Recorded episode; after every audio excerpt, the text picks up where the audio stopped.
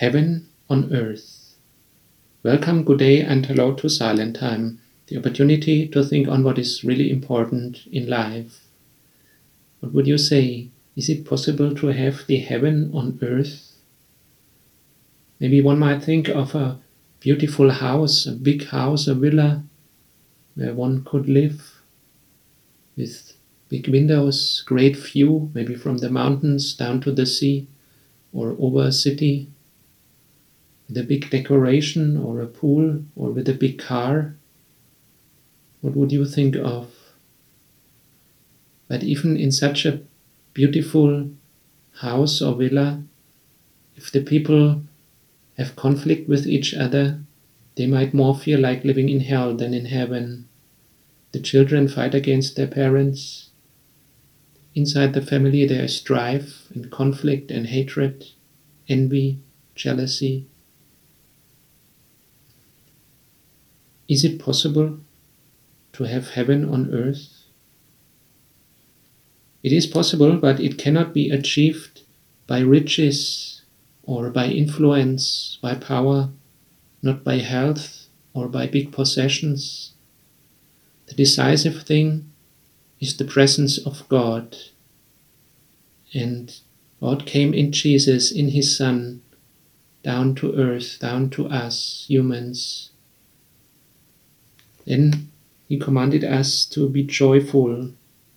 Be joyful because God comes and dwells with us, says the Lord. And where the Lord lives, where He lives in our hearts, in whose hearts He lives, there will be the heaven on earth, whatever is the outward sign, whether we live in riches or in poor, in poverty. Whatever might be the outer circumstances, if the Lord brings along His Holy Spirit, then there will be a good atmosphere. Love is patient and kind. 1 Corinthians 13, verse 4 Love is patient and kind. It is not jealous, nor conceited, nor proud. Love is not ill mannered, nor selfish, nor irritable. Love does not keep a record of wrongs. Love is not happy with evil. Where the Lord dwells, where He comes to live in our heart, there will be love and patience in our hearts. And then there can be circumstances similar as in heaven that people help each other, support each other, if we open our hearts for Him, no matter what are the outward circumstances. Lord, we pray that you may dwell in our heart, that you may send out and away all hatred, all bitterness, all evil, all conflicts, all egoism. Thank you for your forgiveness, for your love.